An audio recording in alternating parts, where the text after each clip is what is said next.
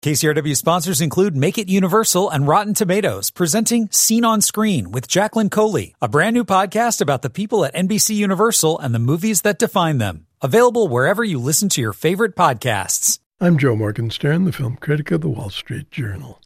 Instead of a wolf on Wall Street, the new Jack Ryan film, Shadow Recruit, gives us a fox, the Tom Clancy hero played this time by Chris Pine. Jack is, of course, a covert CIA agent, leading a double life as an executive in a big Wall Street bank. He uses his business and finance creds to sniff out iffy transactions that may reveal terrorist plots. The story is loosely based on the Clancy canon, and it doesn't make a lot of sense unless you're deeply into external sterilized interventions or dark pool algorithms, whatever they are. On the other hand, it's easy enough to compute a succession of car chases and several outbreaks of hand to hand combat. This is movie making in a modular mode, an uninspired and uninspiring action adventure that fits together familiar elements into something reliably, even insistently, not new. Jack himself has become a module, a plug and play character previously embodied by Alec Baldwin, Harrison Ford, and Ben Affleck. In a spirit of industry wide interchangeability, Hollywood's new Captain Kirk has newly been plugged into the Ryan role in this origin story. Chris Pine is extremely likable in everything he does, and that's certainly true here although he's unlikely to topple Daniel Craig or Matt Damon from their places in the tough guy pantheon. In fact, Jack's generally mild demeanor gets a wry acknowledgement at the very end, just before he and his CIA mentor, played by Kevin Costner, meet the President of the United States. Anyway, the mentor asks, You can get that Boy Scout on a field trip look off your face?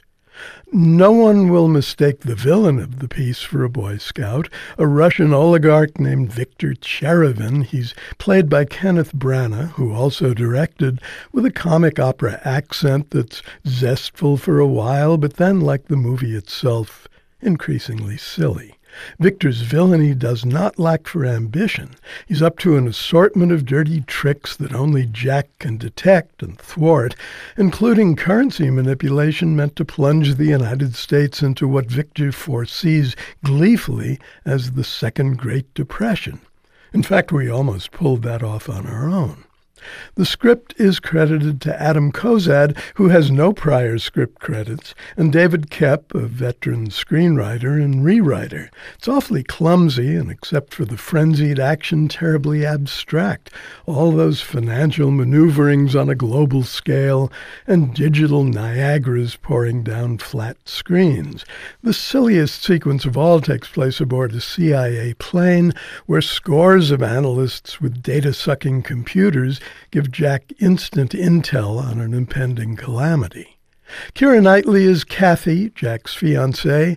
She doesn't have much to do apart from being confused about his true occupation and being in danger as a result of it.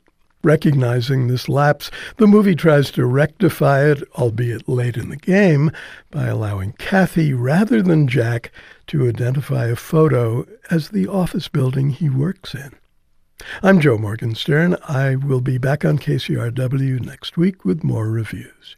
KCRW sponsors include Make It Universal and Rotten Tomatoes, presenting Scene on Screen with Jacqueline Coley, a brand new podcast about the people at NBC Universal and the movies that define them. Available wherever you listen to your favorite podcasts.